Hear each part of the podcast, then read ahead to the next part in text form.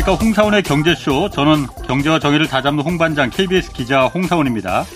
한국과 중국이 수교를 맺은 지 올해로 이제 30주년 됩니다.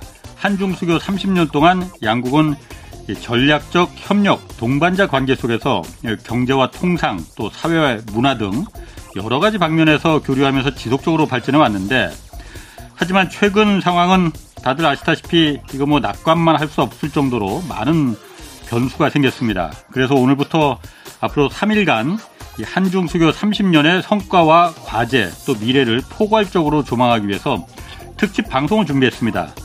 어, 첫 시간인 오늘은 한국과 중국의 2030 세대, MZ 세대라고 하죠. 이 MZ 세대와 함께하고 화요일은 내일은 싱하이밍 주한 중국 대사와 안유아 교수 모셔서 좀 얘기를 듣겠습니다. 그리고 마지막 날인 24일 수요일에는 전병소 소장과 강준영 교수와 함께 대담 이어지겠습니다.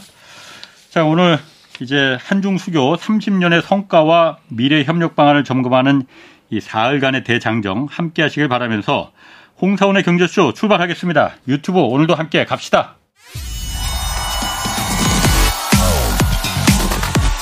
대한민국 경제 오디션 메가 경제스타 K 여러분 경제가 어려워서 힘드시죠? 그래서 준비했습니다. 대한민국 경제 오디션 메가 경제스타 K 힘든 경제 상황을 이겨낸 감동 스토리 우리 가정의 특별한 경제 공부법 슬기로운 투자 아이디어 경제와 관련된 이야기라면 모두 모두 환영합니다. 총 상금 6천만 원을 준비했습니다. 여러분의 많은 참여 기다립니다. 이 프로그램은 당신의 투자의 길을 춤추게 하는 새로운 투자 플랫폼 탱고픽에서 함께합니다. 네, 지금 들으신 대로 내가 경제스타 K 12월 9일까지 사연 받으니까 많은 참여 좀 부탁드리겠습니다. 자, 홍사원의 경제쇼 예고해둔 앞에서 말씀드린 대로 한국과 중국 수교 30년, 뭐 강산이 세 번 바뀔 만큼 긴 시간이 지났는데 한국과 중국의 MZ 세대, 청년 세대 세 분 모시고 좀 이야기 나눠보겠습니다. 아, 마국진 씨, 이범 씨, 또 명민준 씨 이렇게 세 분 모셨습니다. 안녕하세요. 안녕하세요. 안녕하세요. 반갑습니다. 두 분은 중국 분이시고 한 분은 한국 분이십니다. 네. 아, 아저 제가 딱 봐도 한국 사람인가요? 어떻게? 아, 저도 중국에 있었는데. 네. 자 그러면은 네. 세분 그 처음 보는 분들이 거의 대부분이실 테니까 네. 간단하게 자기 소개 한번 좀 부탁드릴까요? 어, 저부터, 저부터 할까요? 예? 네. 반갑습니다. 지금 어 중, 어, 한국에서 대학교에서 강의도 하면서 또 국제회의 통번역사로 활동하고 예. 또 간간히 이렇게 방송에 나와서 중국을 알리는 역할을 하고 있는 음. 마우진이라고 합니다. 예. 반갑습니다. 그리고 이범 씨. 네. 어, 저는 당연히 남자일 거라고 생각했는데 네. 여성분이시네. 네. 네. 저도 한국에 와서 그런 소리를 많이 들었습니다. 근데 네. 처음에는 되게 스트레스도 많았고 네. 제가 한국에 있는 동안 좀 여성스러운 이름 하나 지을까라는 생각도 어. 했는데 근데 나중에 있다 보니까 오히려 제 이름이 되게 멋지고 음. 어, 좋다고 생각했어요. 중국말로 하면 어떻게 이름이? 어 중국어로는 리판이라고 부릅니다. 리판. 네. 아 그럼 그 중국에서는 흔한 여자 여성 이름인가요, 그게? 네, 많이 아, 흔하진 않고 네. 유니크하다고 표현 하죠. 명민준 씨. 네, 네, 저는 경제 전문 앵커로 활동을 하고 있지만 오늘은 또 한국의 MZ 네. 세대 중 하나로서 네. 초청을 받았는데 네. 과연 내가 MZ 세대에 낄 수 있나? 네. 요즘에 약간 아재력이 좀 높아진 것 같아서 아. 그래서 또 반대로 MZ력 테스트라는 게 또 인터넷에 있더라고요. 음, 그래서 MZ력 테스트? MZ력 아. 테스트라고 아. 요즘 MZ 세대에 들어가나 안 들어가나 점수를 매기는 그 테스트가 예. 인터넷에 있어요. 예. 그러면은 거기에 이제 MZ 세대들이 주로 쓰는 용어 컨텐츠 예. 이런 거에 대한 질문이 있습니다. 예. 그거를 맞추면 높은 점수를 받으면 MG 인정받는 거고 낮으면 아재 쪽으로 가는 거였는데 그래도 나름 점수가 높게 나와서 뭐 하나만 예를 하나만 예를 들어서 테스트 한번 해볼 수 있어요? 예를 들어서 어. 아 요런 문제가 나와요. 네. 뒤에 두 글자를 맞춰주세요. 네. 알잘딱 땡땡. 알잘딱 땡땡. 그 뭐야? 아무래도 아재시니까 아예 네. 그 candidate에 안 들어가고 네. 알잘딱 깔센이라고 알아서 잘 깔끔하게 딱 센스 있게 뭐 이런 네. 게 있어요. 아. 요게 이제 MZ 세대가 쓰는 그런 용어인데 아. 예능을 많이 보고 인터넷을 아. 많이 하고 커뮤니티를 많이 하면 요런 용어들에 익숙해질 수 있습니다. 그래서 테스트를 아. 했는데 나름 높게 나와서 네. 당당하게 나왔습니다. 오늘 네. 그러면 한번 저 큰 역할 제가 좀 네. 기대를 해보겠고. 알겠습니다. 자 시작부터 그러니까 분위기가 좀착 가라앉았습니다. 지금 알잘부터 나오면서 네, 새로운 걸 배웠습니다. 네. 아니 그런데 제가 놀란 게. 아까 방송 들어오기도 전에도 잠깐 좀 그 제가 놀랐는데 두 분은 한국에 오신 지 얼마나 됐는데 이렇게 한국을 잘하세요? 음. 제가 안유아 교수도 참 잘한다고 제가 그 느꼈는데 네. 두 분은 얼마나 되셨어요? 저는 10년 차 됐습니다. 10년. 네. 조선족이세요, 한족이세요? 전 조선족입니다. 아. 네, 2013년에 처음에 한국에 왔고. 아. 네. 범 씨는? 저는 2017년에 왔고 지금 6년 차? 네. 6년 차. 네네. 그럼 조선족이세요, 한족이세요? 한족이에요. 그럼 어렸을 때 중국에 있을 때는 한국말을 네, 저 어, 20 제가 대학교 들어서부터 예. 한국어를 예. 배웠어요. 예.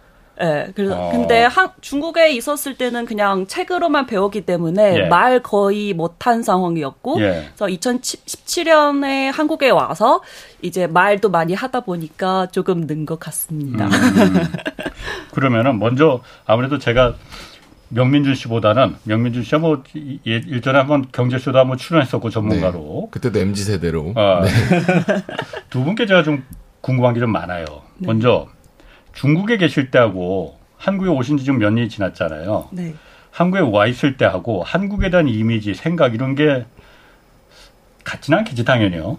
어떻습니까? 먼저 이범 씨부터 좀 얘기를 해주신다면. 네, 제가 한국에 오기 전에는 물론 다 TV를 통해서 한국을 알았죠. 예. 중학교 때부터 그 미안하다, 사랑한다라는 드라마를 통해서 한국을 알게 되고 예. 그때부터 나중에 고 한국에 와보고 싶다라는 생각을 했습니다. 그리고 한국어를 배우면서 그리고 한국 문화도 자연스럽게 음. 접하게 되고 예. 그래서 모든 한국분이 다 패셔니스타라고 생각했어요. 음. 옷도 잘 입고 예. 여성분들 다 예쁘고 남성분도 다 멋지고 그렇기 예. 때문에 어 그리고 한국에 와 보니까 이 면에서는 같았어요. 음. 네. 그리고 한국인의 정도 되게 많고 음. 한국 분들 다 친절하시는 것 같아요. 아. 근데 한국에 와 보니까 어, 다, 그, 전에 생각한 것하고 다른다고 하면, 예. 사실, 어, 와보니가, 물론 가까운 이웃 나라지만, 예. 역시 문화 차이가 되게 많다는 것을 느꼈어요. 문화 차이. 어, 예를 들면? 네, 예를 들어서 사실 제가 한국에 처음에 왔을 때왜 네. 새벽에 치킨을 시켜 먹는지 이해가 안 됐었어요. 네, 근데 지금 새벽 치킨 맛있는데. 그러니까 그도, 저도 지금 살아 보니까 어. 아, 왜그 어. 새벽에 치킨이 얼마나 맛있는지 어. 알았죠. 어. 그리고 또 예를 들자면 어, 제 한국 친구들 보면 항상 혼자 혼자말 많이 하더라고요. 근데 혼잣말? 예. 네, 혼잣말 하는데 옆에 사람이 다 들리게. 어, 약간 뭐 양말 찾으면서 양말이 네, 어디 있나. 네, 약간 맞아요, 맞아요. 혼잣말. 네. 맞죠? 네, 네, 맞아요, 맞아요. 그래서 그런 것들 아 문화 차이구나라는 생각을 해봤습니다. 어, 그런 면에서 네. 음, 그 마국진 씨는 어떻습니까? 저는 그럼 좀 더 추상적으로 왜냐면 저는 부모님 두 분 다 박사 과정을 한국에서 밟으셔서 아, 어렸을 네. 때부터 나름 한국의 문화에 대해서 익히 알고 있다라고 이렇게 자부심을 음. 가졌는데 예. 정작 와 보니까 이런 문화적인 어 음, 가치관 판단하는 예. 거에 있어서 음. 사고 방식이 굉장히 다르다라는 걸 느꼈습니다. 예를 조금 그것도 좀 구체적 예를 하나 든다. 구체적인 어떻게, 예를 들기가 애매한 아, 게 이거 아. 일상 속에서 우리가 뭐 느끼고 있는 예. 여러 가지에 대해서 음. 어 뭔가 먼 나라 이웃 나라라는 그런 예. 느낌을 받긴 했습니다. 먼 나라 이웃 나라. 네. 음, 먼 나라, 이웃 나라. 어, 어쨌든 한국 하면 한국과 중국 하면은 어쨌든 중간에 북한이라는 그 나라가 있기 때문에 사실 더 그 먼 나라, 이웃 나라라는 네. 그게 더 그 이 감정적으로 이성적으로 좀 생각될 수도 있을 것 같긴 해요. 자, 먹민준 씨는 네. 아, 중국 유학을 하셨다면서요? 네, 맞습니다. 어, 베이징에 그럼, 있었고. 어, 네. 얼마나 1년 반 정도 1년 반 정도 있었어요. 거기서 석사 과정 하면서 예. 제가 이제 처음에 그 사회생활을 시작했을 때가 23살에 사회생활을 시작해가지고 예. 좀 일찍 시작을 했어요. 그래가지고 이제 경제 언론사에 들어가서 일을 하면서 예. 제가 이제 뭐 기자나 아니면 뭐 앵커나 이런 걸 하기에는 좀 너무 어리다라는 그런 느낌을 굉장히 많이 받았어요. 예. 지식적인 측면, 경험적인 측면에서.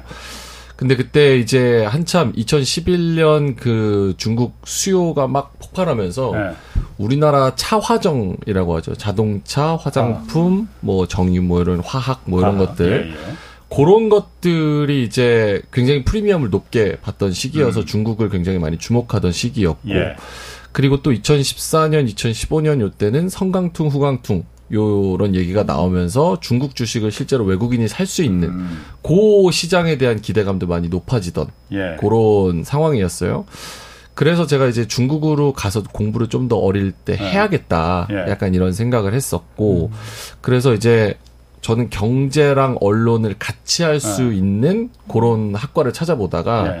마침 이제 칭화대 경제 언론학 이라고 특화된 학과가 있더라고요. 네. 그래서 거기서 이제 지원해서 음. 가게 됐죠. 그럼 민준 씨는 역으로 네. 이두 분은 이제 중국에서 봤을 때 한국의 그 이미지를 네. 달랐냐 안 달랐냐 마찬가지로 민준 씨는 그럼 한국에서 봤을 때 생각했던 중국하고 네. 중국에 갔을 때 거기서 현지인들하고 생활하고 학생들하고 생활했을 때 차이점이 있었습니까? 중국에 대한? 많이 달랐죠. 어. 많이 달랐어요. 그 약간 아까 제가 공감했던 거는 이범 씨가 우리는 이제 TV로만 그 한 나라의 이미지와 예. 그런 뭐 어떤 컨텐츠들을 소비를 하잖아요. 예. 실제로 가보면 정말 다양한 사람들이 있고 정말 다양한 문화들이 음. 있거든요. 그래서 예. 실제로 가봤을 때 내가 가졌던 선입견과 상당히 뭐 다르다는 부분이 많았고 저는 아무래도 이제 언론학과에 있다 보니까 문화적인 컨텐츠에 대한 공부를 되게 많이 했거든요. 예. 특히나 이제 뭐 잠시 후에도 자세하게 뭐 말씀을 드리겠지만 그 중국이 이제 hard power라고 하는 군사력, 정치력, 경제력 여기에만 힘을 쏟다 보니까 중국 내부에서도 이제 생각을 한 게 중국 정부가 여기만 하드 파워에만 힘을 쏟아서는 세계 넘버원이 될 수는 없다. 예. 문화적으로 세계한테 그렇지. 영향을 끼칠 수 있는 그런 예. 나라가 돼야 된다라고 예. 해서 소프트 파워에 굉장히 많은 집중을 하고 아. 투자를 하고 있던 시기였어요. 예. 그래서 그런 국책 과제로 사실 칭화대가 굉장히 많은 예. 어 여러 가지 프로젝트를 받았었고 그런 프로젝트를 옆에서 이제 보면서 예. 어이 소프트 파워에 대한 그런 영향력, 예. 어 거기가 가진 권력 그리고 그것을 바탕으로 다른 나라 사람들이 가지는 호감도 예. 요런 측면에서 굉장히 영향력이 있다는 거를 배웠고 음. 그 아까 뭐 차이점 요런 거를 여쭤보셔가지고 중국에 대한 그런 안 좋은 이미지나 선입견들을 한국 사람들이 가지고 있는 것들도 많은데 예. 실제로 가보면은 그렇지 않고 우리나라한테 굉장히 네. 우호적인 경우가 상당히 많거든요. 예. 언론에서 비춰지는 것과 상대적으로. 그래서 그런 것들이 좀 많이 다르지 않았나 음. 이런 생각을 좀 많이 하게 됐습니다. 그 제 경험을 잠깐 좀 얘기를 해보면 제가 뭐 아무래도 여기 계신 세 분보다는 훨씬 더 오래 인생을 살았으니 네. 중국도 여러 번 출장을 제가 가봤거든요. 근데 갈 때마다 사실 변화는 정말 네. 갈 때마다 느껴지더라고요. 처음에는 정말 출장 갈 때 출장비를 딱 이제 위안화를 바꾸면 환전을 하면은 막 출장비가 돈보따리가 정말 막 이렇게 되는 거야. 음. 그때는 위안화 가치가 워낙 낮았으니까. 네. 그러더니 점점점 해가 갈수록 그 돈보따리가 줄어들더라고요. 음. 위안화 가치가. 네.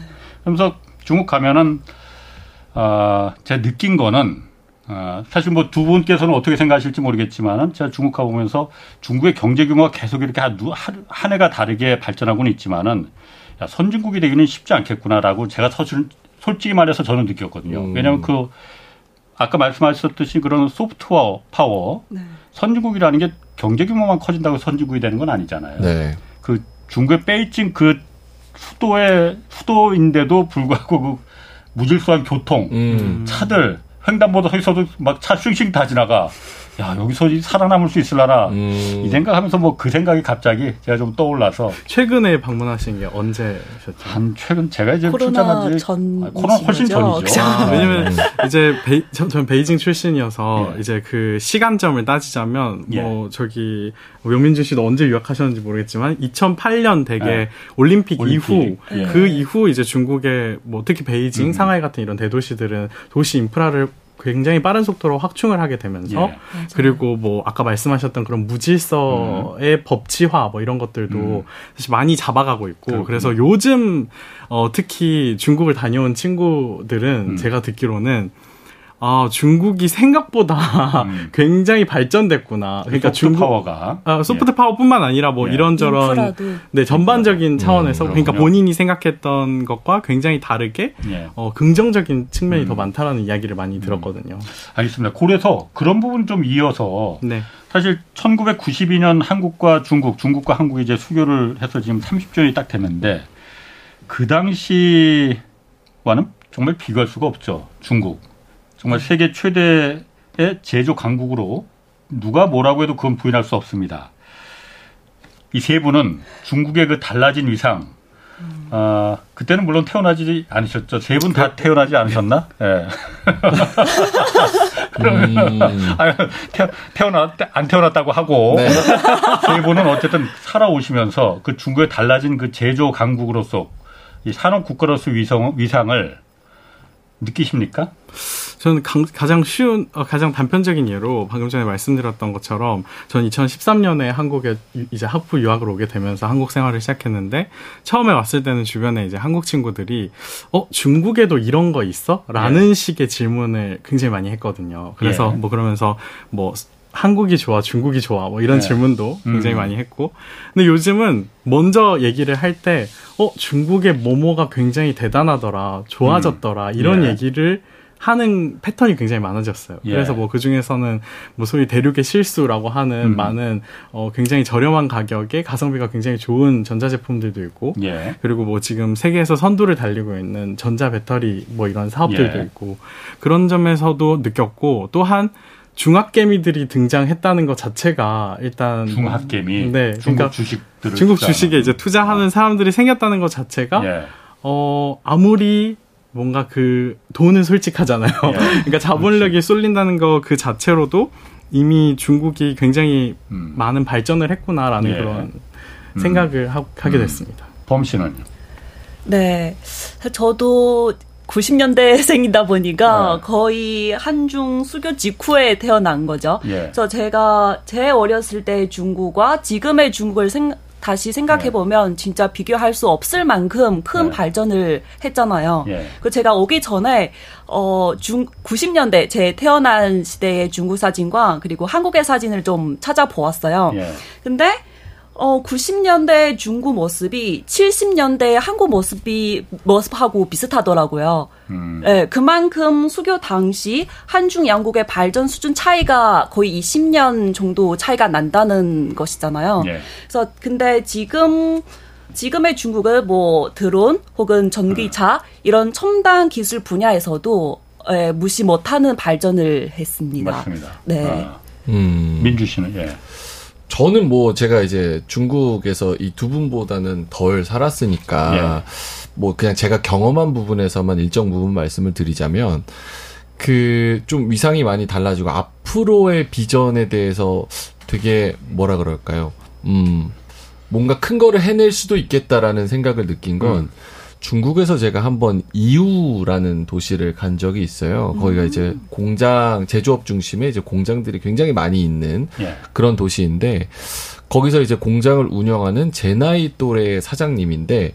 이 부모님이 made in China가 미국에서 굉장히 말려, 많이 팔렸던 그 중국 제조업 시대 전성기 때 공장을 운영해서 돈을 많이 번이 음. 부모님들을 어, 갖고 있는 그런 젊은 세대예요. 예.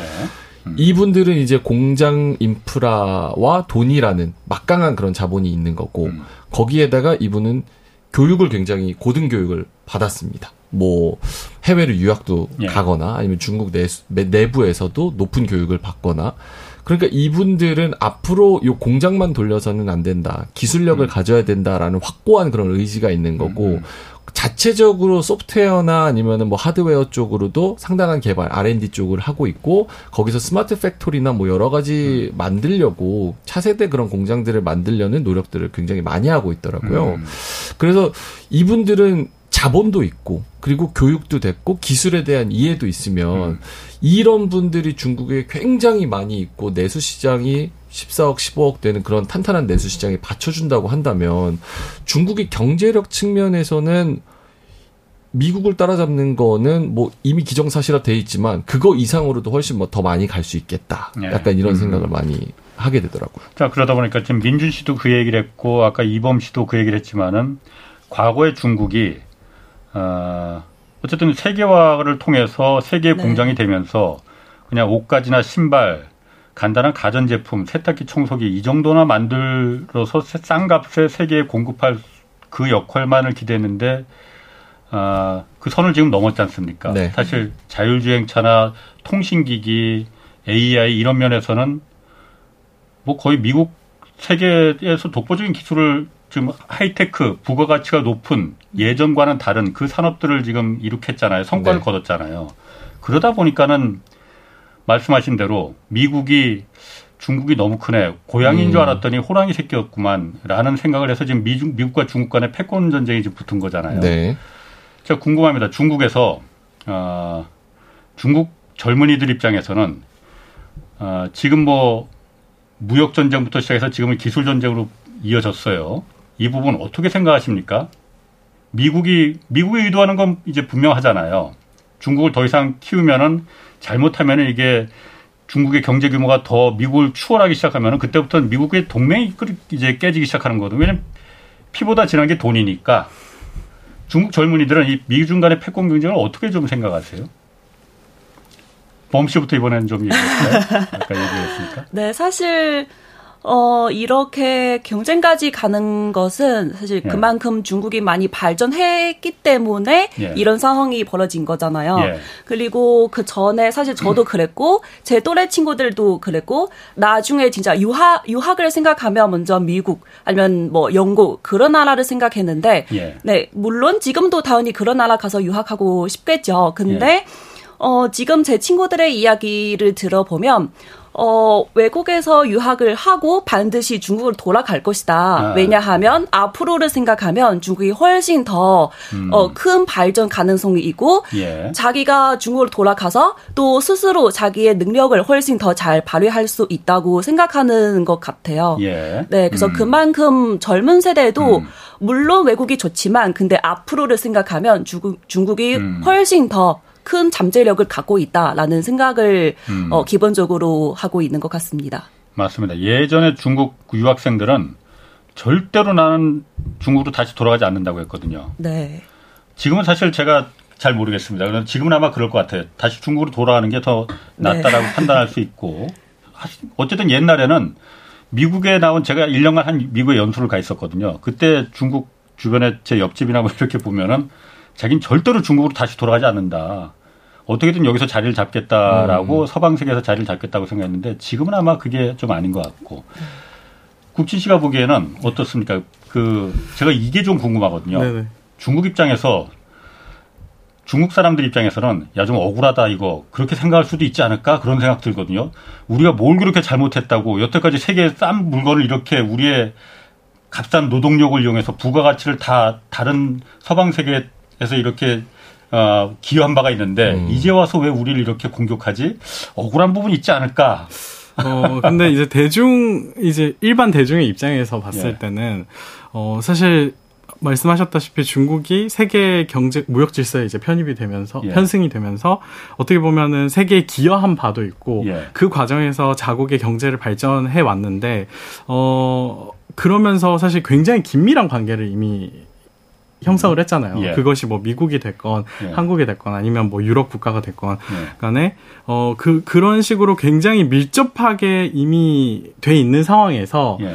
어, 중국의 기술력이 너무 빠르게, 예. 빠른 속도로 발전을 하고, 그리고 예. 그게 이제 곧 추월까지도, 어, 짐작이 되니까, 예. 미국에서 이런 강력한, 어, 조치를 취하고 있지 않을까, 이런 건, 뭐 당연한 얘기긴 음. 하지만, 어, 그렇기 때문에, 중국 대중들은 이런 것들에 대해서 뭔가 반드시 겪어야 되는 그런 음. 과정이다라고 이렇게 생각을 하고 그 다음에 중국에서는 이거를 경쟁이라기보다 그러니까 대립이라는 개념의 경쟁이 아니라 예. 상호 발전을 위한 예. 어 이런 뭔가 기술 경쟁 이런 것은 늘 환영한다 이렇게 자부심을 갖고 있거든요. 그래서 그거에 대해서 모두 다 부정적으로만 보고 있는 것 같지는 않습니다. 아 이런 경쟁이 그러니까 억울하긴 좀 억울하지만은 이게 발전하기 위한 하나의 일종의 진통이다. 그리고 이런 자연스러운 거다. 그렇죠. 하지만 어. 어, 또 중국이 어떻게 보면 또또한 그 입장을 네. 대변하는 것이 지금 수없이 많은 이런 개발 도상 국가들 중에서 네. 이제 나름 제일 발전하고 음. 있는 국가 대국이잖아요. 그래서 네. 어 그런 측면에서 어 중국이 우리는 이제 갓 발전을 시작했는데 네. 서방 국가가 뭐 예를 들어서 어 우리가 그 탄소 중립과 관련된 이야기를 해도 예. 서방 국가는 백 음. 수백 년, 백 백여 년간의 시간 동안 발전을 해왔고 산업화를 하면서 어 그만큼의 탄소를 많이 배출했는데 중국은 지금 그만큼 망쳐놨지. 아 그렇죠. 근데 중국은 그거에 거의 진짜 2분의 1, 3분의 1이 예. 되는 그 기간 동안에 경제를 발전을 하고 그리고 또 이제부터 좀 배출하려고 하는데. 아, 그렇죠. 이제 그래서 탄소 크뭐 이제 어 탄소 중립 뭐 이런 것도 예. 사실 다른 나라에 비해서 5년 이더 늦어진다고는 얘기하지만 예. 우리가 더 긴 시간을 놓고 봤을 때는 예. 중국이 이미 굉장히 많은 노력을 해서 국제 예. 질서에 부합하고 음. 있다라고 저는 음. 생각을 합니다. 음.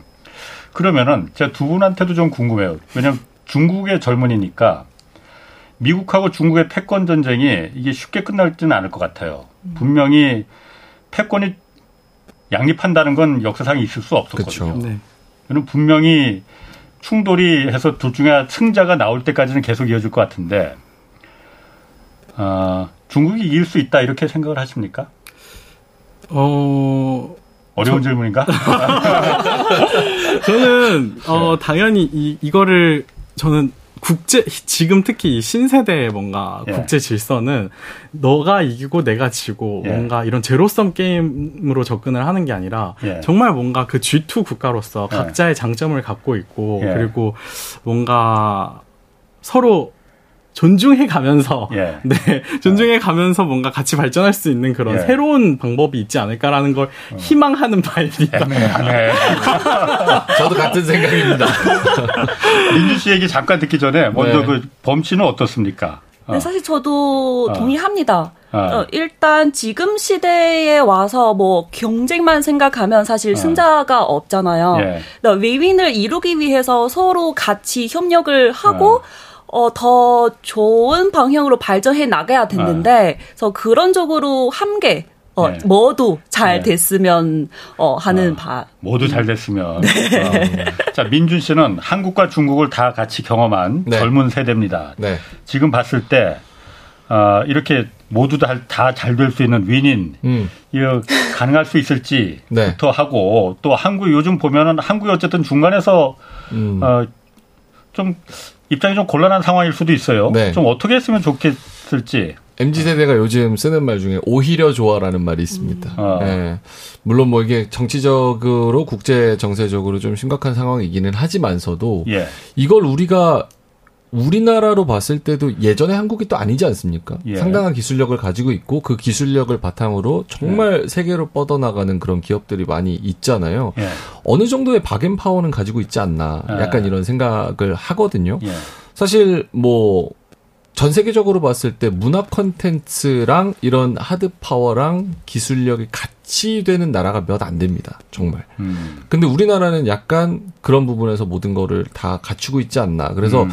약간 뭐 자부심일지도 모르겠지만 예. 전에 한국과는 많이 좀 다르다. 그래서 그렇죠. 어느 정도 네. 그 분쟁이 생길 수 있는 중재자 역할을 할 수 있는 예. 어느 정도의 역량은 예전보다는 많이 갖춰졌다. 예. 그리고 그거를 꼭 해야 되는 책임에서도 예. 자유롭지는 못하다. 약간 예. 이런 생각이 들거든요. 음. 그래서 윈윈할 수 있는 방법 사실 이게 진짜 말씀대로 헤게모니 싸움이기 때문에 예. 앞으로 몇백 년 뭐 요거를 준비하는 그런 패권 싸움이잖아요. 예. 그래서 이거를 중지하기가 쉽지는 않겠죠. 예. 하지만 우리가 할수 음. 있는 역량까지는 음. 좀 해야 되지 않나. 우리나라 입장에서는 예. 그런 생각을 많이 합니다. 음. 저는 네. 그러면 이제 한국 질문을 하셨는데 네. 이제 제가 늘 생각하면서 어 사실 이 도리는 모두 다 아, 실 거예요. 뭐 예를 들어서 저는 한국이 지금 뭔가 범하고 있는 가장 큰 어, 오류라고 해야 될까요? 예. 아니면 잘못 중에 어. 하나가 어, 뭔가 이 대미 관계와 네. 대중 관계를 너무 이분법적 사고로 본다는 게 예. 저는 음. 좀 문제일 것 같다라는 생각이거든요. 네. 왜냐하면 어, 우리 뭐 대한민국도 독립 자주 국가로서 예. 자기의 이제 외교권과 음. 뭐 이런 어, 어 외교권을 행사할 음. 수 있는 그런 주권을 가진 나라인데 예. 어 동맹이라는 뭔가 이런 음. 어떻게 보면 조금 큰 틀 대의를 유지하기 음. 위해 그렇다고 해서 또 굉장히 중국 한국에는 굉장히 중요한 외교의 축인 중국과의 어 이런 것을 모두 다 포기를 할 수 있을까요? 음. 그렇지 못하기 때문에 예. 뭔가 음. 바, 어 친미하면 반중해야 된다. 음. 뭐 반미 아 반 어, 친중 하면은 반미해야 음. 된다라는 이런 이분법적인 사고를 음. 조금 타파할 노력이 필요하지 않을까라는 생각입니다. 네. 제가 오늘 어쨌든 중국 사람들의 특히 중국 젊은 사람들의 이 문화혁명 이후의 세대 사람들의 생각을 한번 좀 듣고 싶거든요. 만약에 이건 정말 만약입니다. 그냥 어 그냥 제가 그냥 저는 원래 질문을 그냥 대놓고 하는 스타일이니까 좀 음. 이해를 해주시고 만약에 한국이 그런 이분법적인 어떤 결정에 따라서 어쩔 수 없이 우리는 동맹이 미국에 그 같이 서야 돼. 그래서 중국의 예를 들어서 어떤 그 반도체나 기술에 그 고립시키기 위해서 배제를 시키고 만약 그런 입장에 쓴다면은 중국 사람들 입장에서는 그러면 한국에 대해서 어 당연히 매우 서운해 하겠죠. 어떻습니까? 이번 씨가 네. 그리고 복수해야지 어. 뭐 이런 생각 들려나? 아 아니에요. 어 그리고 사실 아까 국진 씨의 어도 그렇고 저도 네. 그렇고 사실 중국에서는 패권 혹은 꼭 1등을 예. 추구하려는 적이 없어요. 항상 잘 뭐도 잘 됐으면 하는 마음이고 예. 어, 그리고 제가, 음, 한국에서 지금 6년 차 살고 있기 때문에, 물론 한국의 입장, 그리고 한국의 정책 이해하려고 하죠. 근데 네. 만약 그냥 일, 일반 중국 사람이라면 네. 아마 한국을 이해하려고 하지 않을 거예요. 음. 마찬가지로 중, 지금 한국 분들도 예. 중국을 이해하려고 하지 음. 않잖아요. 예. 그래서 음. 어 그래서 만약에 그렇게 된다면 어. 아마 중국인이 서운하고 음. 그럴 수는 있지만 음. 근데 뭐 법보해야지 음. 그렇게는 하지 않을 것 같아요. 그렇지 않을 것이다. 네. 어, 그러면 또 한 가지. 어, 그 국진 씨 뭐 그 부분에 대해서 얘기하실 게 있을까요? 어, 네, 일단은. 이게 되게 어려운 질문이어서 대답하기가 쉽지가 어, 않네요. 그럼 또 한 가지 제가 좀 궁금한 게 있어요. 어쨌든 두 분 나오셨으니까. 어, 대만이란 문제, 아, 예, 말씀하시죠. 네, 그럼 제가 조금 보충을 드리자면, 네.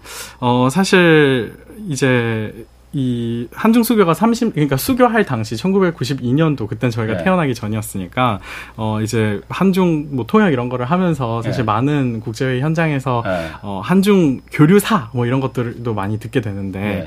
그러면서 이제 제가 알게 된 것은 어 30년 전에 한중이 네. 수교할 당시에도 사실 굉장히 극비리에 추진을 했었고 그리고 네. 이 양국이 어 수교하는 음. 것을 어 사실 저지하는 세력들도 굉장히 음, 많았죠. 예, 예. 그 중에 뭐 당연히 대만도 있고 그 음. 당시에는 이제 한국과 수교 음, 관계였던 음, 대만도 예. 있고 북한도 이제 중국 입장에서는 혈맹인데 어 이제 남한과 음. 수교를 한다는 것을 굉장히 반감을 갖고 있었던 시기였는데 그럼에도 불구하고 양국이 성공적으로 수교를 하게 된 그 이유가 바로 사실 가장 근본적인 국민의 이익을 위해서라고 음. 저는 생각을 하거든요. 예. 그렇기 때문에 어이 어떻게 보면은 중간에 마찰과 음. 아니면 뭔가 이런 서로 간에 뭐 이해를 할 수 없는 부분, 각자의 음. 국익을 음. 어, 수호하기 위해서 반드시 일어나야 되는 마찰은 있겠지만 큰 방향으로서는 저는 한중 관계가 음. 지속적으로 유지되고 음. 그리고 지속적으로 좋게 발전할 음. 것이라는 믿음을 갖고 있는 이유. 아, 믿음을 갖고 있거든요. 근데 그 이유 중에 또 하나가 한중 양국이 전략적 어, 협력 파트너 관계라는 예. 이런 음, 그 외, 교 관계를 음. 중국에서는 어, 정의를 하고 있거든요. 근데 그 말은 즉슨 중국 외교의 이런 뭔가 친밀도 차원에서는 음. 최고 등급이거든요. 음. 이미 양국은 불가분한 이런 굉장히 긴밀한 관계이고 또 한국의 입장에서는 어 뭐 제가 알기로는 작년 뭐 데이터로 봤을 때 한국의 무역 흑자 중에 80%가 다 중국 에서 발생한 거라고 그렇죠. 알고 있는데 예. 네, 그렇다 보니까 이미 너무나도 이런 강력한 경제적인 상호 왕대가 음. 바탕을 하고 있기 때문에 예. 이거를 단칼에 음. 끊는다는 것은 저는 불가능하다고 불가능합니다. 네. 제가 그러면 요것도 하나 좀 물어볼게요. 대만 얘기하셨지만은 어, 어쨌든 중국 일국 양제라는 그 체제를 그 그게 기본적인 그 방향이지 않습니까? 네. 한나 한 국가에서 두 개의 자본주의와 공산주의 두 체제가 양립한다는 어, 다 대만을 다른 나라라고 생각하십니까? 중국이라고 생각하십니까? 이게 항상 궁금하거든요, 내가. 아, 중국 사람들 어떻게 생각할지. 일단 당연히 중국이죠. 네. 네. 아, 중국 대만은? 대만 네. 성이라고 네. 이제 표현을 하죠. 아, 하나의 성이다. 성이죠. 아. 왜냐하면 그렇게 표현을 하는 이유, 어, 표현하기도 하고 그리고 네. 이것은 이미 사실 국제에서 인정을 하고 있는 걸 수밖에 없는 게 예. 한중 양국이 수교할 그 당시에도 총 여섯 가지 조항밖에 없었어요. 공동 예. 성명에 음. 그 중에 3항이 바로 이제 대한민국 정부는 중화인민공화국을 음. 유일한 합법 정부로 인정을 하고 그 다음에 예. 대만 문제에 있어서 중국의 입장을 지지한다라고 음. 이해를 하려고 한다라는 음. 이런 식으로 표명한 만큼 이것은 사실 네, 음. 정부 차원에서도 그렇고 어. 민간 차원에서도 그렇고 이제 민감한 질문 이제 그만하고 제가 한마디 더 추가해도 어, 예, 되나요? 예, 제가 열 받으셨나 보네. 사실 제가 통역을 공부하다 보니까 예. 다양한 연설문을 찾아보는 습관이 있어요. 예. 그래서 그중 제가 되게 인상 깊었던 연설문이 있었는데 제가 존경하는 노무현 대통령님의 예. 그 독도에 관한 연설이었어요. 예. 근데 그 연설에 첫 문장이 바로 덕도는 우리의 땅입니다. 예. 덕도는 역사적인 우리의 땅입니다라는 어. 말이었어요. 예. 그래서 마찬가지로 중국도 중국의 땅을 지키는 것이고 어. 역사적인 땅을 지키는 것이고 예. 그래서 어떤 국가도 주권 앞에서 혹은 예. 영토 문제 앞에서 음. 어, 양보할 여지가 없다고 생각합니다. 음. 자, 알겠습니다. 뭐, 그거는 거기서 이제 훈훈하게 마무리하는 거로 하고, 어, 자, MZ 세대로 좀 넘어가 볼게요. 일단 그 이거는 좀 민준 씨한테 먼저 좀 물어볼까요? 네. 중국의 그 요즘도 중국 사람들하고 좀 중국 청년들하고 좀 이렇게 여러 교류를 하고 그렇습니다. 네, 중국에 원래 저는 이제 어. 학부랑 중고등학교는 어. 이제 시드니에서 나왔는데 네. 뭐 호주 가보신 분은 아실 거예요. 거기 아시안 분들 특히나 이제 한국 분, 중국 분들이 상당수 많이 있고 예. 그래서 학교에서 가장 친했던 이제 아기 때부터 친했던 그런 네. 친구들은 중국 분들이 상당히 많죠. 음. 네. 그러면은 중국 그 경험하셨을 때 네. 중국 청년들 이 한국 청년들하고는 경제적인 있던 어떤 그 어, 생활 태도나 음. 체제 같은 게 좀 뭐 다르구나 이런 거 좀 차이점이 있었어요? 경제적으로 공통점이나 아니면은 뭐 차이점 네. 이런 쪽으로요? 뭐 공통점 차이점 둘 다. 공통점 차이점. 네. 어, 공통점으로는 약간 요거를 많이 느낀 것 같아요. 그러니까 뭐 시드니에 있을 때 그쪽으로 유학 온 중국 분들이랑 중국 본토에 네. 계신 분들이랑은 당연히 뭐 생활적인 경제적인 측면에서는 뭐 차이가 있을 거라고 생각을 하지만서도 예. 문화적으로 봤을 때는 다들 이제 외동인 경우들이 상당히 많았거든요. 네. 그래서 어 굉장히 본인을 위한 소비를 잘 하는 그런 음. 패턴을 저는 많이 느꼈어요. 그래서 뭐 먹고 싶은 거 먹고 가고 싶은데 가고 사랑 많이 받으면서 음. 자랐으니까 본인을 위해서 소비할 수 있는 예. 그런 패턴이 중국에서도 그리고 한국에서도 요즘 mz 세대 음. 본인을 위해서 막 쓴다고 하잖아요. flex 예. 한다고 하는 예. 것처럼 그런 거가 좀 공통점이지 않나 약간 이런 생각을 많이 했거든요. 예. 중국에서도 뭐 여유에 따라 다르겠지만 예. 어 음. 어느 정도 여유되는 선에서 나만의 행복을 누릴 줄 아는 음. 그런 소비 패턴을 가진 세대들이 아닌가 음. 중국이나 한국이나 약간 그런 생각을 했습니다. 국진 씨는 어떻습니까? 음. 그럼 중국 요즘 청년들의 네. 어떤 경제적인 관심사 뭐 이런 부분은 좀 어떤 게 일단 뭔가 먼저 설명을 드려야 될 것이 예. 한국에서는 MZ 세대라고 부르는데 예. 뭐 명주 씨도 아시겠지만 예. 중국에서는 이 소위 MZ 세대가 1980년대부터 2000년대생을 예. 일컫는 말이잖아요. 예. 근데 그렇게 중국에서는 빠링호, 조링호, 링링호라고 해서 80년대생 사람, 90년대생 사람, 00년대생 네. 사람 이런 식으로 이제 구분을 하고 어 이제 소위 한국에 네. 말하는 MZ 세대를 일컫는데 어, 중국말도 잘하시네. 근데 그 중에서도 사실 네. 어이 80, 90, 00 세대가 조금씩 또 다른 양상을 저는 보이고 있다고 생각을 하는데 어, 일단 기본적으로 어, 네. 공통점이 아까 명주 씨가 말씀하셨던 것처럼 그 시대가 이제 중국에서 산화 제한 정책을 펼치던 시대다 네. 보니까 저희 대부분 다 외동이고 네. 그렇다 보니까 온 가족의 이 물적, 네. 정신적 자원, 자원이 모두 다 한 아이에게 쏠려서 네. 뭐 한국에서 이제 소황제, 소공주 이런 식으로 음. 표현을 하는 것처럼 예. 하다 보니까 물질적으로는 저희가 전혀 부족함 없이 음. 풍족하게 산 세대다 보니까 어, 예전 부모님 세대는 좀 더뭐 돈을 벌고 저축을 하고 예. 모아야 된다 이런 마인드였다면 예. 요즘 젊은 친구들은 훨씬 더 아까 말씀하신 것처럼 자기를 향한 소비도 하고 어. 그다음 좀 더 과감한 투자도 하고 있는 것 같아요. 그래서 어. 뭐 특히 이런 거는 또 중국의 핀테크 발전과도 긴밀하게 연결이 돼 예. 있는데 워낙 모바일로 쉽게 뭐 펀드 음. 아니면 뭐 주식 음. 심지어는 코인까지도 이렇게 다 활성화해서 예. 거래를 할 수 있다 보니까 그런 측면에서 윗세대와 가장 큰 차이가 있다고 생각을 합니다. 음. 음. 범 씨가 보기에는 중국 네. 특히 젊은 여성들이 네. 여성하고 남성도 한국도 그러니까 좀 경제적인 패턴이 좀 차이가 있습니다. 네네. 중국 좀 어떻습니까, 젊은 여성들? 어, 네.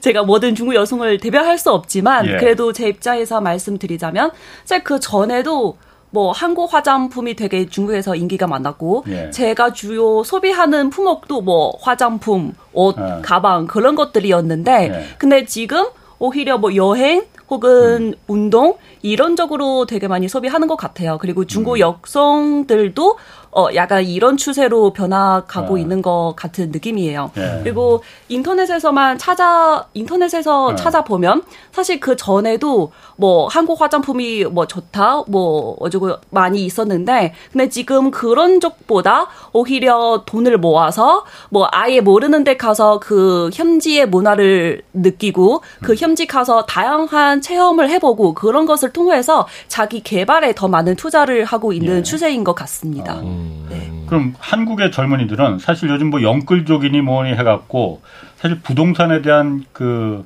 어떤 집착이라고 해야 될까요? 뭐 네. 어쨌든 그 정상적인 노동 소득만으로는 도저히 이게 그 따라갈 수가 없으니 한 방에 그게 뭐 부동산이 될 수도 있고 코인이 될 수도 있고 주식이 될 수도 있고 특히 부동산에 대해서 어, 집착하는 경향들이 좀 있는데 중국의 젊은 중국도 부동산이 굉장히 GDP의 상당 부분을 차지합니다. 네. 뭐 오죽하면 시멘트 GDP라고 얘기할 정도니까 중국에서도 젊은 사람들이 젊은이들이 부동산에 대한 어떤 어, 집착, 뭐 부동산을 못 가진 사람들은 좌절, 뭐 이런 부분 있습니까? 저는 여기에서 아까 제가 설명드렸던 80년대생, 90년대생, 00년대생의 차이가 보인다고 생각을 하는데요. 예. 그 80년대생이나 심지어 이제 90년생도 95년, 95년도 어. 이전, 이후로 나뉠 정도로 굉장히 예. 세분화가 됐거든요. 네. 95년대생 이전이 이제 거의 저희 나이대가 음. 사회에서 어느 정도 사회생활을 하고 어느 정도 저축이 있고, 예. 어, 이 정도 나이대인 사람들은 특히 뭐 저희보다 좀 더 젊은 80년대생 네. 사람들은 부동산에 대한 집착, 대도시에 대한 갈망 이런 예. 것들이 있었다고 하면은 예. 그 이후 세대들은 사실 아까 말씀드렸던 것처럼 대부분 다 외동이고 예. 그러면 계산을 해보면 할아버지 할머니 댁에 집 한 채, 외할아버지 외할머니 댁에 집 한 채, 부모님 집 한 채 이러면은 이 세 채가 어떻게 보면은 다 손자 이 음. 뻘에 이렇게 유산으로 예. 이제 결국 어, 받을 수 있게 되는 어. 그런 물건이다 보니까 부동산에 대한 집착이 그 윗세대보다는 조금 더 약해진 것 같고 음. 그래서 저는 한국과 비교했을 때 중국의 가장 큰 차이점이 중국은 워낙 지, 땅덩어리가 크다 보니까 예. 베이징, 상하이, 광저우 같은 도시는 이미 뭐 물가 수준이라든지 집값은 이미 음. 한국을 넘어선 지 그렇죠. 오래됐고 예. 하지만 그 밑에 선택지가 굉장히 많죠. 그렇다 음. 보니까 예전 세대는 무조건 베이징에 가서 대도시에 네. 가서 뭐 이제 분투한다. 아. 그러니까 대도시에 가서 생활을 해야 되겠다라는 네. 이런 어 강박관념이 있었다면 네. 요즘 젊은 세대들은 어 나는 편안하게 내 네. 고향이 있는 도시 인근에 발전이 괜찮은 그런 어 성회급 도시. 그러니까 어떻게 어. 보면은 중국에서도 대도시지만 예. 그 메가 도시까지 가지 않은 뭐 인구 거의 500만, 1000만 정도 수준의 이런 도시들의 어, 정착을 하려고 노력을 하는 거죠. 그러면은 조금 더 부담이 베이징, 상하이, 광저우, 심천 같은 이런 음. 도시보다는 줄어들다 보니까 대도시로 다 몰려들지 않고 네. 네. 그게 어떻게 가능할까? 한국에선 사실 그게 제가 봤을 때 가장 심각한 문제거든요. 그렇죠. 도시 균형 인구 소멸과 네. 지방 소멸이 다 음. 연결돼 있으니까. 네네. 그래서 어. 이제 중국에서는 일단 체제가 예. 다르다 보니까 이런 거시 경제 정책을 예. 어 이제 할 때 뭐 교통망이라든지 예. 그다음에 도시 인프라라든지 이런 건설을 집중적으로 어 투자를 하고 그다음에 확충을 하면서 분산시키는 효과가 음. 있는 거죠. 네. 음. 민주 씨가 보기에 한국의 MZ 세대 그 경제적인 그 소비 패턴 뭐 네. 그리고 아까도 잠깐 음. 말씀하셨지만 음. 그게 큰 차이점이 좀 어떻다 고 생각하세요? 저는 아까 부동산 말씀해 주셔서 네. 너무 잘 말씀을 해 주신 게 저도 이제 중국이랑 한국의 MZ 세대 제가 경험해 봤을 때는 차이점이 네. 그 부동산 부분이라고 생각을 음. 했거든요. 그래서 우리나라는 약간 제 나이 또래 친구들이랑 얘기를 해 보면 내 집을 어떻게 사야 되나라는 고민들을 음. 상당히 많이 합니다. 뭐 청약을 해서 경기권에 예. 어디를 먼저 시작을 해서 뭐 빌라를 산다 뭐 이런 예. 얘기들을 상당히 많이 하거든요. 예. 그거에 대해서 주변 환경도 그렇다 보니까 어쩔 수 없이 뭐 이야기 듣고 생각하고 준비하려고 하고 요런 예. 분위기가 좀 있다면 음, 음. 제가 이제 학교 다닐 때 만난 친구들은 그 집에 대한 본인 자가에 대한 그런 열망이 한국만큼 그렇게 크지는 않더라는 생각을 좀 많이 음. 받았어요. 예. 그게 약간 저도 생각을 해 봤을 때는 서울, 그러니까 대한민국도 PIR이라 그러잖아요. 소득 대비 주택 가격. 음. 요게 26배 정도로 상당히 OECD 국가 중에서도 높은 예. 수준인데 중국 베이징 기준인지는 제가 잘 기억이 안 나는데 한 46배 정도로 알고 있거든요. 예. 그러니까 안 쓰고 그냥 1년 동안 연봉을 46년 동안 모아야지 집을 살 수 있는 거다. 음. 베이징 집값 진짜 어마어마하거든요. 예. 그러니까 아예 그냥 포기해 버리고 음. 말씀하셨다시피 뭐 아까 앵커님은 그게 어떻게 지방으로 가는 게 가능할까라고 말씀을 하셨는데 가능과 불가능의 그런 선택의 여지가 아니라 아예 살 수 없으니까 음. 그냥 나가는 것밖에는 방법이 없어서 나가는 거인 예. 경우가 예. 많거든요. 예. 아니면 월세를 살거나. 예. 그래서 약간 어, 집에 대한 열망? 아직까지는 그래도 서울이나 아니면 경기권에서 뭐 지내고 있는 저 같은 그런 젊은 청년, MZ 세대들은 그래도 집을 살려는 그런 신락 같은 희망을 아직 가지고 있는 반면에 음. 중국에서 제가 만난 그 MZ 세대 분들은 그거에 대해서 제가 이야기를 음. 많이 들어본 게 없어가지고 음. 그 주택 가격에 음. 대한 갭 차이? 그런 것들이 좀 있지 않나? 음. 약간 이런 생각이 들었어요. 네. 그리고 범씨, 그 중국 한국에서는 그러니까 뭐 이른바 뭐 삼포 세대 뭐 이런 얘기도 있고 특히 젊은이들 중국도 역시 마찬가지로 요즘 뭐, 뭐 취직 잘 안 되고 뭐 네. 그런 부분은 경기가 안 침체되다 보니까 그럴 것 같은데 중국에서도 왜 탕평종 뭐 그런 얘기 있잖아요. 그러니까 네. 어? 취직하는 거 아예 포기하고 그냥 나 그냥 집에서 그냥 편하게 그냥 지낼래. 그 실제로 그렇습니까? 어, 사실 그렇지 않습니다. 아. 어, 오히려 사실 언론에서 보도되는 거는 뭐 중국 경기가 침체된다 혹은 예. 일자리가 많이 줄어든다 그런 보도들이 되게 많이 나오는데 예. 사실 실제 상황이 그렇지 않아요. 예. 오히려 중국에서 일자리가 훨씬 더 많고 예. 워낙 네 일단 면적이 크다 보니까 예. 어디 가든 다 일자리 있을 테고 예. 그냥 제가 원하는 일자리인지 아닌지의 차이인 거죠. 예. 그래서 일할 어, 구할 수 없다 그런 것이 아니라 그냥 제가 원하는 음. 어 일자리인지 아닌지의 차이라고 생각합니다. 음, 음. 그렇군요. 음.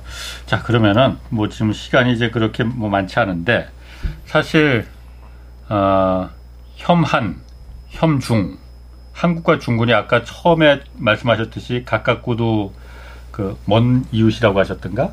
혐한, 혐중이 최근에 많이들 그렇습니다. 한국의 젊은이들은 중국을 중공이라고 말하고 네. 중국의 젊은이들은 한국을 남조선이라고 부르는 인터넷 용어들이 많이 있잖아요. 앞으로 이제 30년이 지났고 앞으로 또 다른 30년을 맞이하기 위해서 좀 어떤 젊은 세대가 한중 간의 젊은 세대가 어떤 어, 어떤 역할을 좀 해야 될지 어, 먼저 그 국진 씨가 먼저 좀 얘기를 해봐 주시겠어요? 네.